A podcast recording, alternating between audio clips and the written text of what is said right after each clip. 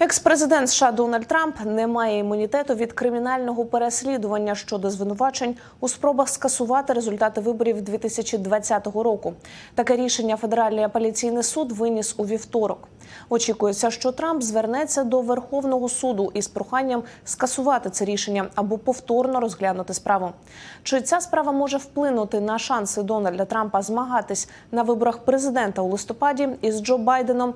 Розпитаємо Тетяну Ворожко, яка стежить за виборчою кампанією у США. Таню, привіт. Розкажи, будь ласка, що означає це рішення суду? Як ця справа може позначитись на виборчій кампанії Дональда Трампа? А судді федерального суду, окружного федерального суду, залишили без змін рішення судді нижчої інстанції, яка постановила, що Дональд Трамп не захищений від кримінального переслідування за свої дії на посаді президента після того, як він цю посаду залишив. На цьому наполягали адвокати Дональда Трампа. А ця справа виникла в рамках справи, порушеної спецпрокурором Джеком Сміфом, а, е, які за чотирма пунктами звинувачення пов'язаними з переш- перешкоджанням виборчої кампанії 2020 року.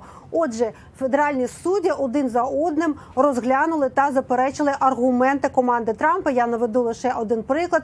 Адвокат Трампа під час слухань в січні місяці стверджував, що а, якщо а, залишити, скажімо так, якщо скасувати цей імунітет, якщо не визнати цей імунітет, це буде означати відкриє а, скриньку Пандори, тобто будуть позиватися проти інших президентів, полі- політичні опоненти. А щойно ті президенти залишать свої посади. На що суддя написала судді написали, що а, такого в історії Сполучених Штатів не було. Це сталося перше. Це безпрецедентний випадок.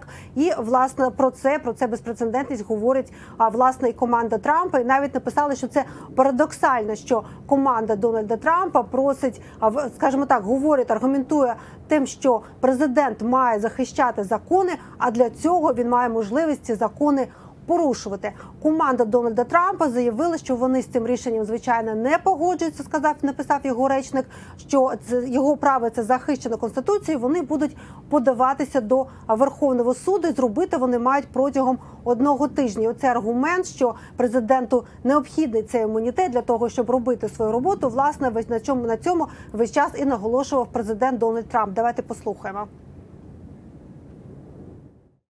Well, I think it's very unfair when Я вважаю, що це дуже несправедливо, коли опонент, політичний опонент, переслідується міністерством юстиції, міністерством юстиції Байдена. Тож вони програють у кожному опитуванні. Вони програють майже в кожній демографічній групі. Сьогодні були опубліковані цифри, які дійсно дуже розумні. Вражає, якщо ти Джо Байден. І я думаю, що вони відчувають, що це спосіб, яким вони збираються спробувати перемогти.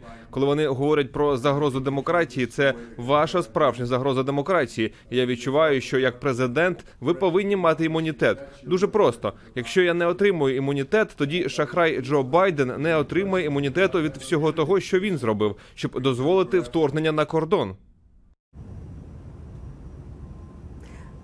Ну і власне Верховний суд має а, три варіанти дій. Він може він може залишити це рішення без змін. А він може дати більше часу на апеляцію або взяти це цей судову справу на розгляд. І власне від цього залежить, як це вплине на виборчу кампанію. Якщо ця справа буде залишена, а якщо це рішення залишається, або якщо Верховний суд бере цю справу і швидко розглядає її, і з цим рішенням погоджується, то це впливає на термін розгляду е, справи Дональда Трампа однієї з чотирьох кримінальних справ. І деякі експерти роблять припущення, що існує велика ймовірність, що не лише ця справа почне почнеться розгляд, а ще десь влітку або восені, але ця справа може бути і завершена, і може бути винесений вирок до виборів в листопаді цього року. Таню, ну і ще торкнемось іншої передвиборчої теми, зокрема е, того, хто може бути е, потенційним кандидатом у віце-президенти Дональда Трампа. Все частіше називають е, Такера Карлсона, колишнього ведучого Fox News, як потенційного кандидата. Скажи, будь ласка, як реагують на його заяви про те, що він хоче зробити інтерв'ю із президентом Путіним, що кажуть в Білому домі, що пишуть оглядачі медіа? Ну, власне, три такі основні напрямки. По-перше, багато журналістів обурюються його заявою про те, що він сказав, мовляв, я це роблю, тому що інші журналісти не хочуть дати слово Володимиру Путіну або зрозуміти російську позицію. Йому нагадують, що журналісти були вимушені виїхати з України з Росії. А два американські журналісти зараз перебувають у в'язниці.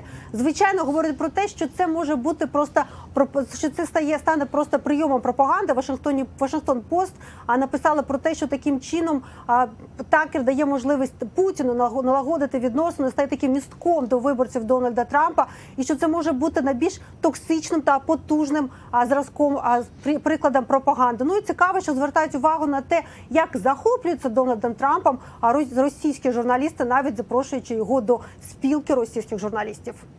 Дякую, Таню. Це була старша редакторка Української служби Голосу Америки Тетяна Ворожко.